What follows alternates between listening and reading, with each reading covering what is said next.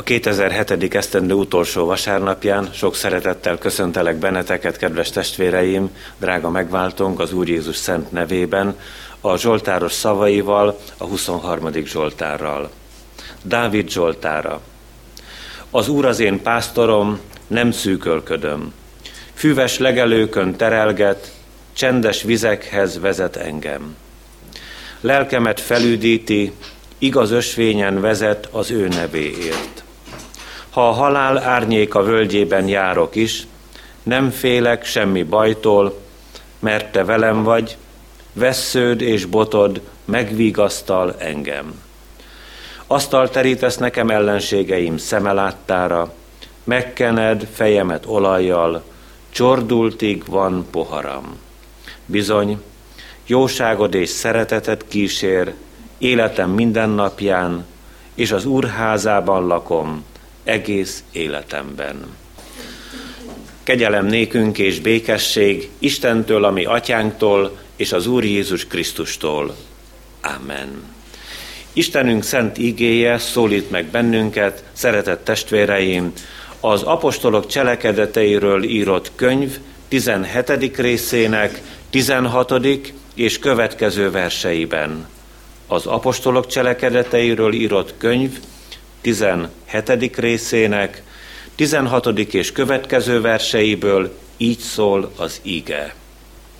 Miközben Pál Aténban várta őket, háborgott a lelke, mert látta, hogy a város tele van bálványokkal.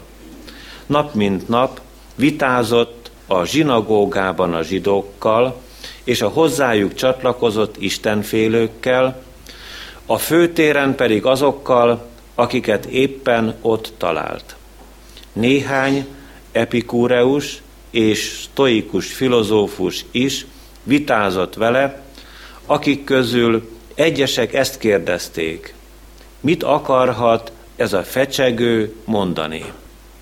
Mások ezt mondták, úgy látszik, hogy idegen istenségek hirdetője, mivel Jézust és a feltámadást hirdette. Ekkor megfogták, az Areopágoszra vitték, és megkérdezték tőle. Megtudhatjuk-e, mi az az új tanítás, amit hirdetsz? Mert amint halljuk, idegenszerű dolgokkal hozakodsz elő. Szeretnénk tehát megérteni, hogy miről is van szó. Az aténiek és a bevándorolt idegenek ugyanis egyébbel sem töltötték az idejüket, mint azzal, hogy valami újdonságot mondjanak vagy halljanak. Pál ekkor kiállt az Areopágos közepére, és így szólt. Aténi férfiak, minden tekintetben nagyon vallásos embereknek látlak titeket, mert amikor bejártam és megtekintettem szentélyeiteket, találtam egy olyan oltárt is, amelyre ez volt felírva, az ismeretlen Istennek. Akit tehát ti ismeretlenül tiszteltek, én azt hirdetem nektek. Az Isten, aki teremtette a világot, és mindazt, ami benne van, aki mennek és földnek ura, nem lakik ember kéz alkotta templomokban, nem szorul emberi kéz szolgálatára, mintha hiányt szenvedne valamiből, hiszen ő ad mindenkinek életet, leheletet és mindent. Az egész emberi nemzetséget is egy vérből teremtette, hogy lakjon a föld egész felszínén, meghatározta elrendelt idejüket és lakóhelyük határait, hogy keressék az Istent, hát ha kitapinthatják és megtalálhatják, hiszen nincs is messze egyikünktől sem, mert ő benne élünk, mozgunk és vagyunk. Ahogyan a ti költőitek közül is mondták némelyek, bizony az ő nemzetsége vagyunk. Mivel tehát az Isten nemzetsége vagyunk, nem szabad azt hinnünk, hogy aranyhoz, vagy ezüsthöz, vagy kőhöz, művészeti alkotáshoz, vagy emberi elképzeléshez hasonló az Istenség. A tudatlanság időszakait ugyan elnézte Isten, de most azt hirdeti az embereknek, hogy mindenki mindenütt térjen meg. Azért rendelt egy napot, amelyen igazságos ítéletet mond majd az egész földkerekség fölött egy férfi által, akit erre kiválasztott, akiről bizonyságot adott mindenki előtt, azáltal, hogy feltámasztotta a halálból.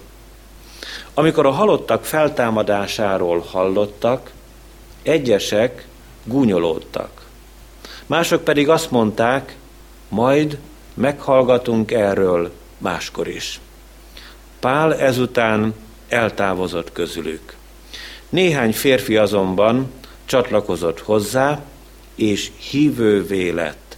Közöttük az Areopágota Dionysios, egy Damaris nevű asszony, és velük együtt mások. A kegyelemnek Istene tegye megáldottá szent igéjének meghallgatását, szívünk befogadását és megtartását. Hajtsuk meg fejünket az Úr előtt, imádkozzunk. Drága édesatyánk, örökkévaló Szent Istenünk, dicsőítünk és magasztalunk téged, hogy elérkezhettünk az 52. vasárnaphoz, és mindezeken, amelyek mögöttünk vannak, hordoztál, szerettél, vigasztaltál, útat mutattál, igét kincseit rejánk pazaroltad, és most is hálaadó szívvel jelenhetünk meg előtted, hiszen elő sem tudjuk számlálni azokat az értékeket, amelyek lelki asztalunkon vannak, és melyek a te kezedből származtak. Köszönjük, hogy eljöhetett ez az utolsó vasárnap, és olyan reménység van a szívünkben, hogy egy új vasárnapot és egy új esztendőt virasztasz rejánk, amikor majd ismét üres kézzel és megüresített lélekkel állhatunk oda királyi széked elé, hogy te tölts meg bennünket a te javaiddal, hogy amikor mindazt visszük magunkkal, amit te tőled átvehettünk, gazdagíthassunk másokat is ezekkel, hiszen tudjuk, hogy te amikor kincset teszel le nálunk, azért választottál bennünket, hogy testvéreink élete ízesebb, boldogabb, örvendezőbb lehessen, amikor rajtunk keresztül szól a Te ígéd. Légy segítségül hát, hogy ne tartsuk meg magunknak, amit Te tőled vettünk, hanem amint Te ajándékozol, úgy ajándékozzuk mi is tovább az életnek beszédét, a Te szavad. Légy itt velünk, szent lelked hatalma, ereje és vigasztalása által. Hallgass meg könyörgésünkben. Amen. Pálapostolnak a Tesszalonika beli gyülekezethez írott első levele, negyedik részének 13. és 14. verseiből eképpen szól hozzánk Urunk üzenete. Nem szeretnénk testvéreink, ha tudatlanok lennétek az elhunytak felől, és szomorkodnátok, mint a többiek, akiknek nincs reménységük. Mert ha hisszük, hogy Jézus meghalt és feltámadt, az is bizonyos, hogy Isten az elhunytakat is előhozza Jézus által vele együtt. Eddig Isten üzenete. Szeretett gyülekezet, kedves testvéreim, Isten kegyelméből elérkeztünk ennek az esztendőnek az utolsó vasárnapjához, és amikor ennyire közel vagyunk az esztendő váltáshoz, úgy érezzük, hogy az utolsó előtti, meg az utolsó nap az elmúlásról szól.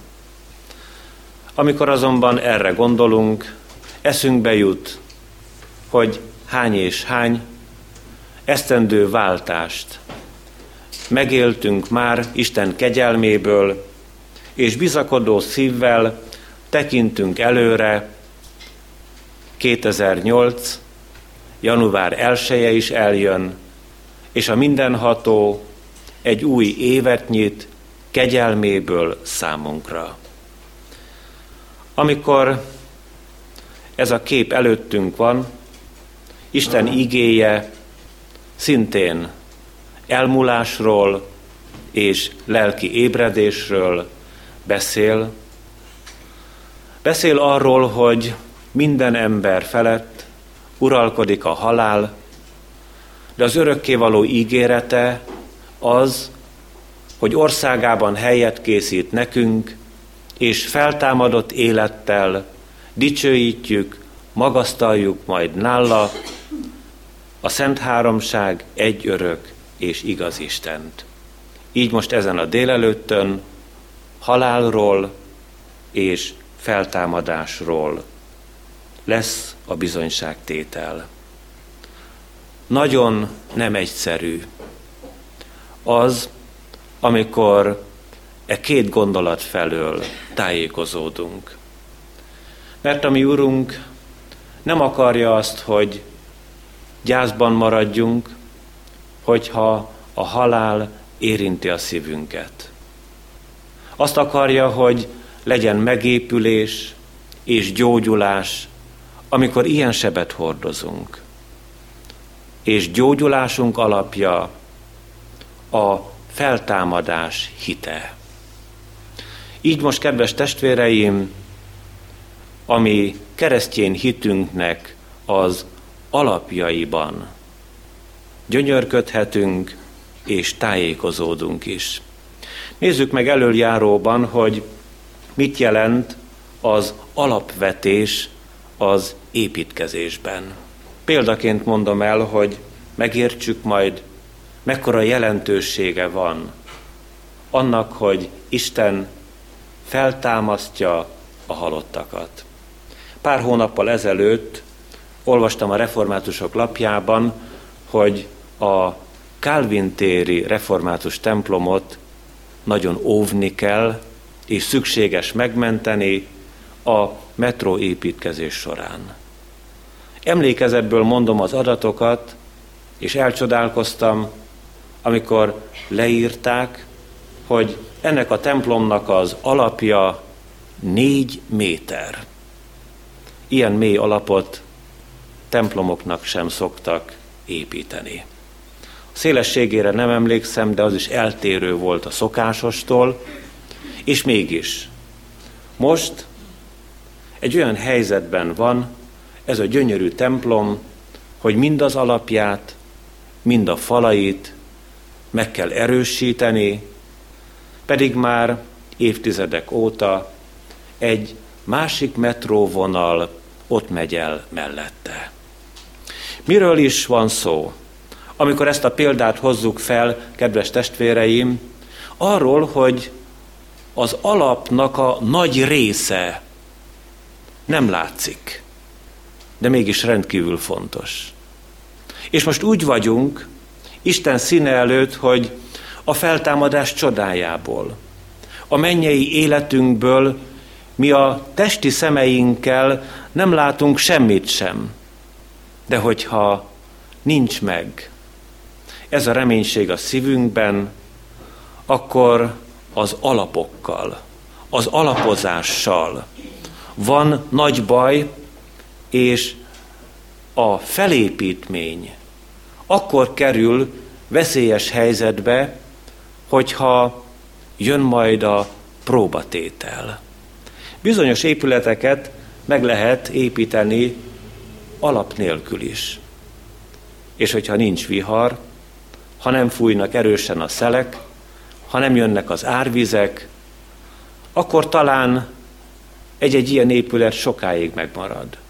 Az alap fontossága akkor kerül előtérbe, amikor lelki megrázkódtatások, rendkívüli félelmek, szörnyű betegségek szakadnak rejánk, és elközeledik, mert minden emberhez elközelít a halál. Ezért, szeretett testvéreim, az ige első gondolatában próbáljuk megtalálni azt, hogy milyen módon is vigasztalódhatnánk abban az esetben, ha gyászt hordozunk. Mert itt van egy kedves család, aki ma gyászt hordoz, karácsony után és új év előtt, és itt vagyunk mi, akik, ha nem most, 5, 15, 2 vagy ki tudja hány évvel ezelőtt éltük meg ugyanezt a fájdalmat, terhet. Azt mondja Isten igéje, hogy a vigasztalanságunk, ha gyászt hordozunk, tudatlanságból fakad. Nehéz ez a szó. Egy kicsikét úgy is érezzük, mintha amikor ugye a szemünkbe vágják, akár Isten igéje soraiban is, hogy bennünket érint. Vajon nekünk szól? Különösen is, amikor Pálapostól azokkal az aténi férfiakkal beszélget, akik ott vannak az aténi zsinagógában, azután a piac téren, majd elviszik az Areopágoszra, és kikérdezik, hogy na akkor mondjad hát, miért nevezel te bennünket tudatlannak? És Pál valóban használja ezt a szót. A tudatlanságnak az idejét elnézte az Isten, most pedig parancsolja mindenütt mindenkinek, hogy térjenek meg. Azért voltak furcsa helyzetben az aténiak, mert ők magukról ezt nem gondolták. Zárójelesen mondanám el, hogy az Aténban élő akkori sokasság leginkább egy ilyen, egy ilyen félművelt kultúrnép volt. Sok mindenről tudtak, ilyen-olyan filozófiai rendszerekben gondolkoztak, mindenről volt véleményük, le is írja, Isten szolgálja Pálapostól, hogy az aténi ember egyébbel se töltötte az idejét, csak hogy valami újat mondjon, valami különlegeset, amivel meglepi a másikat. És azt mondja Pálapostól, hogy e között a sok bálványisten között, amelyek aranyból, ezüstből, díszes fából és sok minden különleges értékből, a kezetek munkájával készültek, én egy Istenre mutatok rá.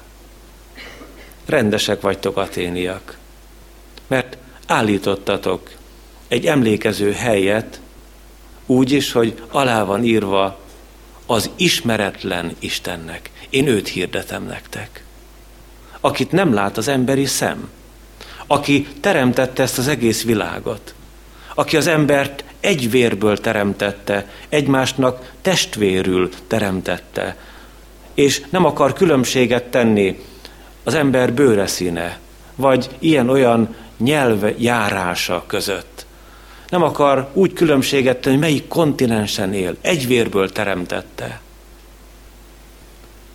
És az aténiak hallgatták, szívesen hallgatták Pálapostolt, mert okos ember volt, de egyszer csak megbotránkoztak. Egyszer csak azt mondták Isten szolgájáról, hogy ez egy fecsegő. Mert Pálapostól Aténban is a feltámadást hirdette. Jézus Krisztusnak a feltámadását. És ez nem fért be az aténiaknak a gondolatvilágába. Nem tudtak ők ezzel mit kezdeni. Legyintettek, azt mondták, hogy majd máskor is meghallgatunk téged e felől. De azért Aténban is az Areopágota Dionysius, és egy Damaris nevű asszony, és még sokan mások hittek Pálapostolnak, és Aténból is tovább terjedt az Úr igéje. Szeretett testvéreim, a Tesszalonika beli gyülekezethez, amikor címzi Pálapostól a levelét, ott is használja ezt a nehéz szót, amivel szembesít bennünket Isten szent lelke, hogy tudatlan. Nem szeretnénk testvéreink, ha tudatlanok lennétek az elhunytak felől.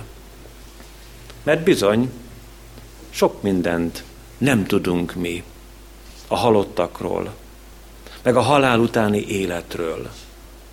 És ha vigasztalan gyász van a szívünkben akár öt év, vagy tíz, vagy tizenöt év múltán, akkor az ige hirdeti, és nem én mondom, mindez, kedves testvéreim, a halottak felőli tudatlanságunkból ered. Mert mi látni, tapasztalni szeretnénk, és hogyha látunk, hogyha a fülünkkel halljuk, akkor azt úgy elfogadjuk, de amikor e fölötti erő, az Isten ereje közelít hozzánk, akkor könnyen bezáródik a szívünk. Egyébként a tudatlansággal kapcsolatban szeretnék elmondani egy kis megvilágító példát. Számunkra ez már megmosolyogni való, de hogy mégis milyen súlya van a tudatlanságnak, hallgassuk csak. Az 1800-as évek közepén történt egy beszélgetés egy regény szerint két fiatal ember között. Az egyik fiatal ember a Nagyalföldön lakott, a másik hegyvidéken. És a nagyalföldi ifjúnak a lakásában találkoztak, és aztán az alföldi fiatalember azt mondta a barátjának, hogy tudod, az iskolában nekem azt tanítják, hogy a föld gömbölyű. De hát én itt járok, kelek, még fák is alig vannak a nagyalföldön, és én tudom, hogy a föld olyan egyenes, mint egy asztallap. A hegyvidéki barátja azt mondta erre, hogy azért gondold meg, mert nekem is azt tanítják az iskolában, hogy a föld gömbölyű. És bár nem a hegyvidék vonulata segített ezen a fiatalemberen, hanem ő elfogadta. Ő elismerte, hogy lehetnek olyanok, akik ennek utána jártak, akik ezt megértették, felfogták. Sok mindent mondhatnánk még ezzel a történettel kapcsolatban, de itt be is fejezzük, mert mi is tudjuk, hogy a Föld gömbölyű. És kedves testvéreim, ez a példa segítene bennünket arra, hogy nem minden a látáson alapszik. Nem minden a tapasztalaton nyugszik csak. És különösen nincs ez így a keresztény hitnek a világában, hanem amikor van bátorságunk félretenni a látásbeli tapasztalatunknak a bizonyosságát, akkor nyílik meg a hitünk. És a keresztény hit, kedves testvéreim, az Isten beszédén nyugszik. Szabad elmondanom hitemből fakadóan, hogy Isten az ő szavaival soha nem csapott be senkit. Magamat is beleértve megkockáztatom ezt a vallomást, hogy mi, akik eljöttünk, ennek az esztendőnek az utolsó vasárnapját megünnepelni, több mint valószínű, hogy az eddig eltelt életünk során, talán a legpicibb gyermekeket kivéve, már becsaptunk a szavainkkal másokat. Lehet, hogy nagyon enyhe formában. Lehet, hogy nem volt az olyan súlyos következményeket hordozó. De valószínű, hogy egyformák vagyunk ebben. A mi szavaink nem hitelesek Az Isten beszéde igen. Az Isten beszéde igen. És ő beszél a feltámadásról. És ő elmondja nekünk, hogy van feltámadása mind az igazaknak, mind a hamisaknak. És hogyha még inkább tájékozódnánk, akkor, akkor az Isten beszéde összefügg a mi boldog életünkkel is. Pálapostól, amikor erről a vigasztalásról beszél, már ő nagyon jól tudja Tamás történetet. Amikor is az Úr Jézus Krisztus magához hivatja, feltámadása után nyolc nappal Tamást, pontosabban ő lép be arra a helyre, ahol ott van Tamás, és azt mondja, hogy hozd csak ide az ujjaidat, és tedd a sebeimre, és hozd ide a kezedet, és tedd az oldalamra, és ne légy hitetlen, hanem hívő. És ugyanakkor azt is mondja, hogy Tamás, láttál és hittél. De azok a boldogok, akik nem látnak, és mégis hisznek. No, tegyük hozzá, hogy nem akármit, hanem az Isten beszédét. Senkit nem biztatok közületek arra, kedves testvéreim, hogy mindenféle emberi beszédet higgyen el. Nem. De az Isten beszédét igen, mert Isten nem fog sem engemet, sem téged sohasem rászedni, sohasem becsapni. Az ige második gondolatában szóljunk arról, hogy miért is hív magához. Isten tiszteletre, ige hallgatásra, vele való személyes kapcsolatra az Isten.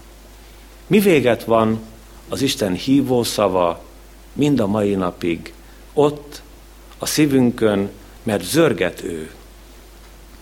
Azért, kedves testvéreim, mert Isten ajándékokat készít nekünk. Kettőt mindenképpen. Készíti a bűnbocsánat ajándékát, és az örök élet ajándékát. És hát, ha visszagondolunk karácsonyra, talán a legszomorúbb karácsonyaink lehetnek azok, amikor mi mindent beleadunk, nagyon odafigyelünk, jól választjuk meg az ajándékainkat, és a címzethez nem tudjuk eljuttatni. Esetleg megbeszéljük, hogy jöjjön el, és vegye át, nem jön el. Esetlegesen arról van szó, hogy mi megyünk el, de nincsen odahaza, és tudatosan nem fogad bennünket. Isten viszont hív magához. Vajon jövünk-e? Venni a bűnbocsánatot és az örök életet.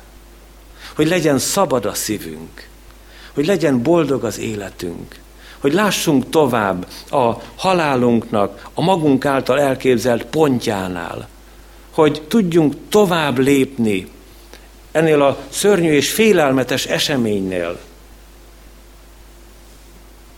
Milyen fontos volt az első keresztjének életében a feltámadás hite, a feltámadás reménysége. Hát arról olvasunk, hogy az első keresztjének a halottakat nem halottaknak nevezték. Pálapostól is ezt a szót használja, nem szeretnénk testvéreink, ha tudatlanok lennétek az elhunytak felől. Károli Gáspár úgy adja vissza ezt a gondolatot, hogy azok felől, akik elaludtak. És amikor az Úr Jézus Krisztus Lázárról beszél, azt mondja a tanítványainak, hogy Lázár, ami barátunk, elaludt. Annyira félreértik saját tanítványai a megváltót, hogy azt mondják az Úr Jézusnak, hogy hát Uram, ha elaludt, akkor nincs semmi baj, akkor meggyógyul. És akkor megmondta Jézus Krisztus, hogy itt Lázár haláláról van szó. Annyira a haláláról, hogy Lázárnak a testvére, amikor az Úr Jézus kérte, hogy mozdítsátok el a követ, azt mondja, hogy nem, már negyed napos, már szaga van. És Jézus Krisztus kihozta a halálból erre a földi életre Lázárt. Szeretett testvéreim, a bűnbocsánat és az örök élet ajándéka a legdrágább ajándék, amit Isten készít nekünk. És ebben benne van a mi mennyei életünk, örökkévaló életünk. És ne engedjük, hogy összezavarjon bennünket a sátán, hogy milyen is lesz hát az az élet.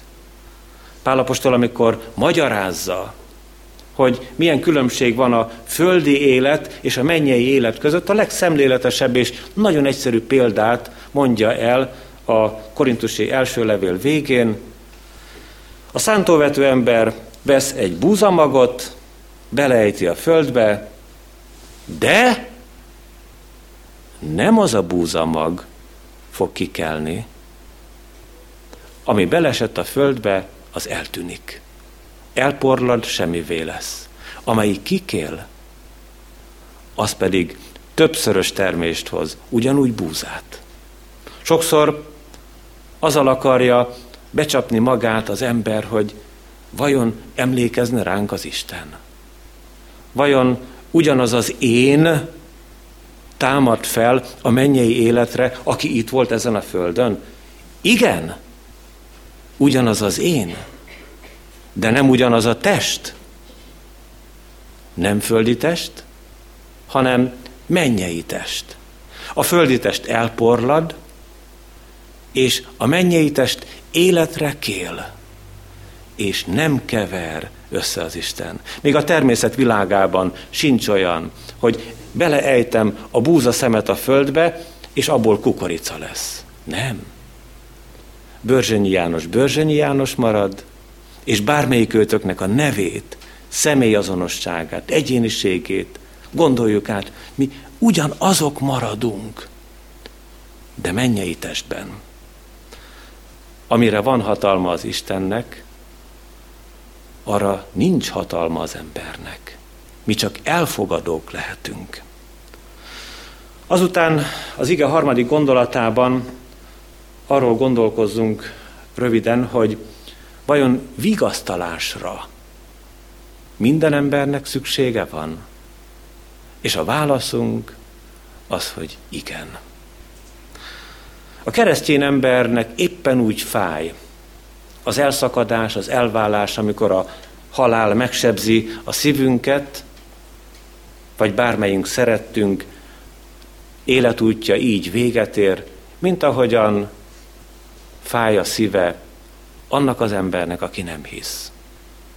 Először azt gondolnánk, hogy vagy az történik, hogy a hívő annyira szilárdan áll a hitében, hogy neki nincs is szüksége vigasztalásra. Nem igaz. A mi szívünk is megsebződik. Azután arra gondolunk, hogy aki nem hisz, annak nincs szüksége vigasztalásra, mert hát ő úgy sem hitt, tudja, hogy a halál halál, azzal vége mindennek.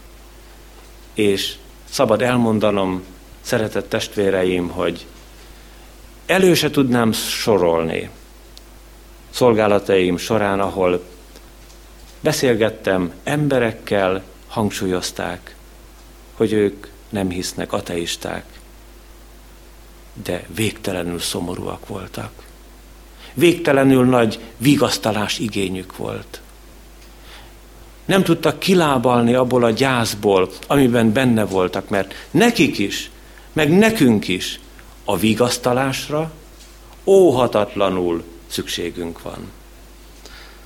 A kettő között az a különbség, hogy amíg a hívőnek van vigasztalása, addig a Jézus Krisztusban hívőnek nincs vigasztalása.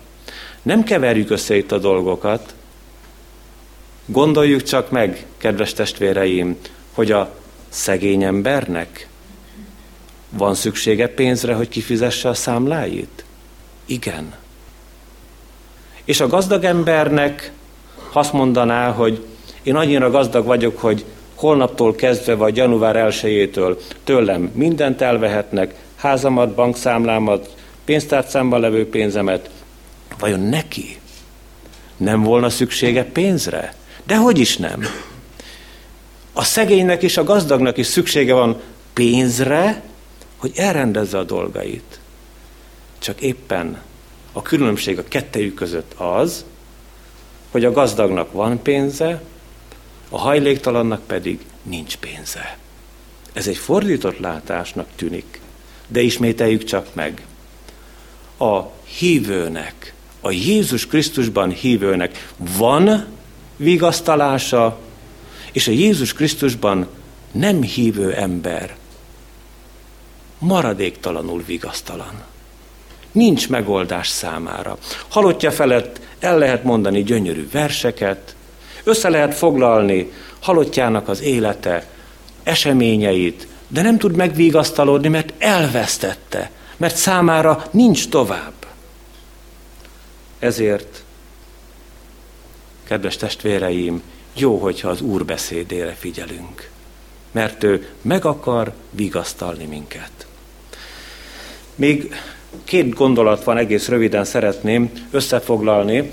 Az ige negyedik üzenetében a halál hamis tudása felől tájékozódjunk.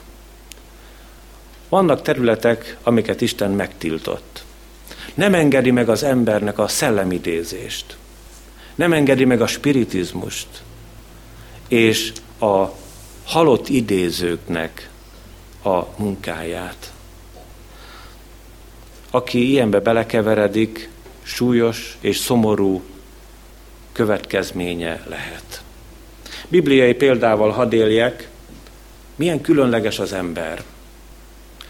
Saul király, Izrael népének az első királya arról volt híres, hogy kiadta a parancsot, országában minden halott idézőt, szellemidézőt, jóst, spiritisztát ki kell írtani. Nem a munkájukat kell megszüntetni, ki kell őket végezni, meg kell ölni őket. Egy valaki mégis maradt Endorban. Az Endori Jós, az Endori halott idéző.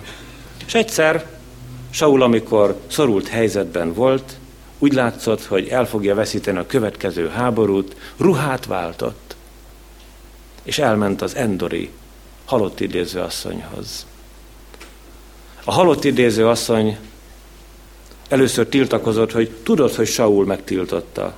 És amikor mégis megidézte Samuel profétát Saulnak, akkor szinte jajveszékelve kiáltott fel, hogy te vagy Saul. Hát te most engem ki fogsz végeztetni. És mondta Saul, nyugodj meg, nem lesz semmi baj. Az Endori asszonynal nem lett semmi baj, de Saullal igen. Mert Samuel proféta azt mondta, hogy holnap velem leszel. És a következő napi háborúban Saul király meghalt. Mert olyan területét mozdította meg az életnek, amit Isten megtiltott. Azután óvatosabban közelítjük meg ezt a problémát, de a kérdőjelet mindenképpen szeretnénk oda tenni ahhoz, ami a mi mostani időnkben ö, mutatkozik meg, miszerint ö, néhányan kerülnek úgynevezett klinikai halál állapotába. És akik ebbe a helyzetbe jutnak, azokat elkezdik faggatni. Több ilyen híradást hallunk, hogy különlegesen szép fény ragyogja be az életüket, azt amikor visszajönnek, ez a fény elmúlik. Megint más valaki is beszámolt erről, és azt mondta, hogy ő megállapítás, orvosi megállapítás szerint a klinikai halál állapotában volt, de ő semmit nem látott. Mi történik itt? Egy bizonytalan helyzet, amibe próbálna kapaszkodni az ember. Amiben próbálna kapaszkodni az is, aki nem hisz. Aki arra gondol, hogy meg lehetne kerülni Jézus Krisztust. És így és úgy is valami gyönyörű fény előbb-utóbb csak lesz. Hát, hogyha ez ilyen fontos lett volna, kedves testvéreim, akkor hallottuk volna a Lázár vallomását, aki visszatért az életbe. Hallottuk volna Naini ifjúnak a vallomását, aki visszatért az életbe, de nincs ilyen a Bibliában. Kérdőjelet kell mögé tennünk, és megerősítenünk azt az ígét, hogy nem adatott, az ég alatt más név, amely által üdvözülhetnénk csak Jézus Krisztus neve. Nem tudjuk megkerülni. És ne bizonytalan területekbe kapaszkodjunk, hanem fogjuk erősen, ami fájdalmunkban, gyászunkban, szomorúságunkban, esztendő utolsó vasárnapján az Úr Jézus Krisztusnak a kezét. És végezetül, mivel a tudatlanságból akar kimozdítani bennünket az Isten, fogadjuk el, hogy vannak területek, ahol csak Istentől tanulhatunk. Az Isten dolgait csak magától, Istentől tanulhatjuk meg.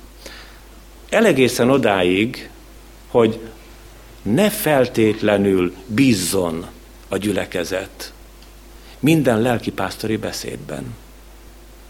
Járjon utána a Szentírásban. Keresse meg, kutassa ki, értse meg az ígéből.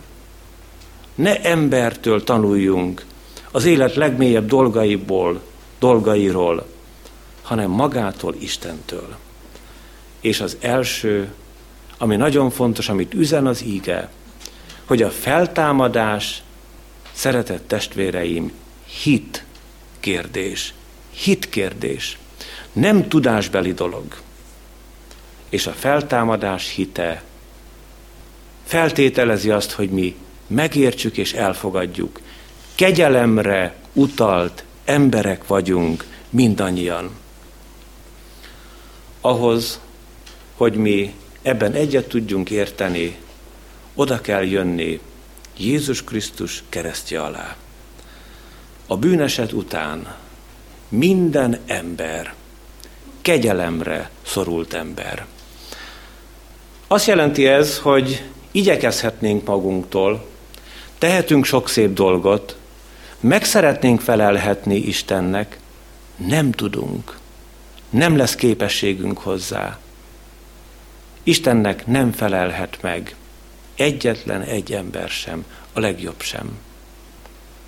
Ilyenkor mindig el szoktam mondani, hogy Albert Schweitzer és Teréz anya velünk együtt kegyelemre szorult emberek. Velünk együtt.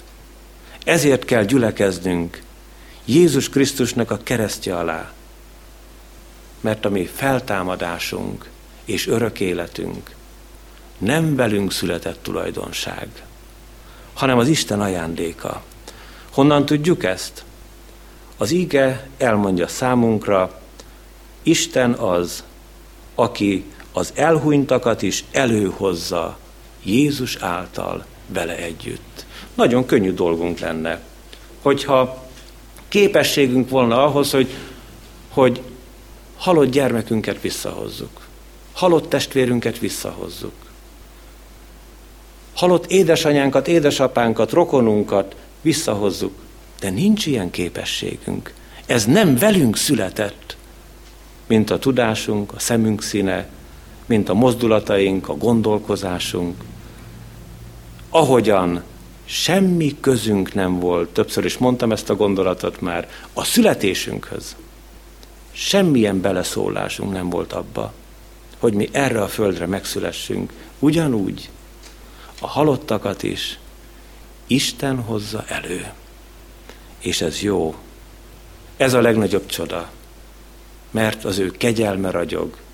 Gyönyörűen és messze ragyogóan.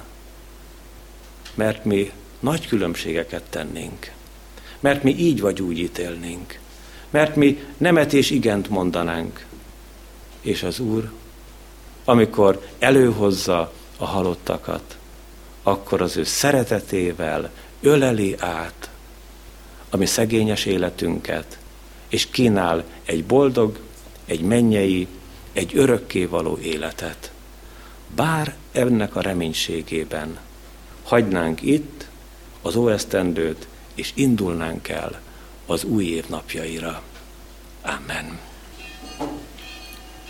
Édesatyánk, örökkévaló Szent Istenünk, dicsőítünk és magasztalunk téged, hogy amikor a mi értelmünk nehezen fogja át a te csodáidat, és amikor a mi szívünk megnehezedik a fájdalom, a félelem és a szomorúság miatt, és arra gondolunk, hogy vándor életünk kitelik itt, ezen a földön, akkor te átölelsz, biztatsz bennünket. Van hatalmad ezen a földön is földi körülményeink között, értelmes, hálás, boldog életet adni nekünk, és van hatalmad ott a te országodban örökre boldog, csodálatosan szép életet nyújtani a benned hívőknek. Úgy jövünk most hozzád, mint az a bibliai férfi, aki úgy könyörgött, légy segítségül, ami hitetlenségünkben. Úgy közelítünk felét, hogy vedd el a mi kis hitűségünket, töröld ki szívünkből kételjeinket, emberi gondolatainkat, és töltsd meg a mi egész életünket a te szent lelked örömével, vigasztalásával, bátorításával, azzal a csodával, hogy te változhatatlan vagy, örökkévaló módon uralkodsz. Sőt, a te szent fiad, az Úr Jézus Krisztus tegnap és ma és örökké ugyanaz, és szeret bennünket. Szeret ezen a földön, lelki küzdelmeink, testi megfáradásaink között, és szeretni fogott a Te országodban. És tudjuk, hogy amikor ott leszünk királyi széked előtt, a mi szívünkben is megszületik majd az iránta való hibátlan hála és szeretet. És most, amíg itt tartasz, amíg olyan bizonytalannak érezzük a holnapunkat, a jövendőnket, légy segítségül, hogy mégis a te szeretetedre támaszkodjunk, hogy erősen fogjuk a te kezedet, hogy ne legyen a mi szívünkben tere azoknak az emberi gondolatoknak, amelyek elvonnának te tőled, visszahúznának csak önmagunkhoz, vagy emberi véleményekhez. Áldott légy, hogy te a te szolgáidon keresztül, évszázadokon, évezredeken át hirdettetted az örökkévaló életet, a feltámadást. És most azért dicsőítünk, hogy te édesatyánk, azért, hogy mi semmilyen módon el ne tévesszük az útat, kihoztad a halálból a juhoknak nagy pásztorát, a mi urunkat, Jézus Krisztust. Ő az első zsenge. És majd eljön a nap, amikor színről színre megláthatjuk őt és téged, és találkozhatunk előrement kedveseinkkel. Adj nekünk ehhez alázatot és hitet, és add, hogy átvegyük a te ajándékaidat, a bűnbocsánatot és az örök életet, hogy édesatyánk jegyesei legyünk, a te szent fiadnak, az Úr Jézus Krisztusnak, mert általa van menetelünk hozzád. Ezért most kérünk, vedd körül a gyászban megfáradott családot, itt köztünk megjelent kedves testvérünk fiát és menyét, és a családnak többi tagjait, mindazokat, akik körülvették megfáradt testvérünket életének utolsó évtizedeiben, éveiben, és köszönjük az ő szolgálatát, köszönjük, hogy amikor elszólítottad, szívébe békességet adtál. Békéltes meg bennünket is, drága atyánk, önmagaddal. Sokszor úgy éreztük, hogy te nem adod meg mindazt, ami imádságainkban feljutott királyi székethez. Áldott légy, hogy nem minden imádságunkat hallgattad meg, de amikor épülésünkre, vigasztalásunkra, bátorításunkra volt, ami könyörgésünk te hozzád, azokat beteljesítetted. köszönjük ezt te neked, hogy jóra fordítod a te népednek sorsát, mint József idejében, ott Egyiptomban is, és szabadulást adsz. Áldott légy mindezért. És köszönjük az örömöket is, amelyeket ebben az évben a mögöttünk levő hónapokban adtál, és azt a közvetlen örömöt is, hogy egy drága testvérünknek kis dédunokája születhetett. Áld meg őt és a gyermeket, meg a családot és szeretteit, örvendezéssel, hálaadó szívvel, benned vetett reménységgel. Készíts neved magasztalására ennek az ünnepnek utolsó napjain, és majd az új év hajnalán. Légy velünk, hallgass meg könyörgésünkben. Amen. Együtt mondjuk el Jézus Krisztus imádságát. Mi, atyánk, ki vagy a mennyekben, szenteltessék meg a te neved. Jöjjön el a te országod, legyen meg a te akaratod, mint a mennyben, úgy a földön is. Ami mindennapi kenyerünket, add meg nékünk ma, és bocsásd meg a mi védkeinket, miképpen mi is megbocsátunk az ellenünk védkezőknek. És ne vigy minket kísértésbe, de szabadíts meg minket a gonosztól, mert tied az ország, a hatalom és a dicsőség, mind örökké. Amen. Áldjon meg téged az Úr, és őrizzen meg téged. Ragyogtassa rád, orcáját az Úr, és könyörüljön rajtad. Fordítsa feléd, orcáját az Úr, és adjon neked békességet. Amen.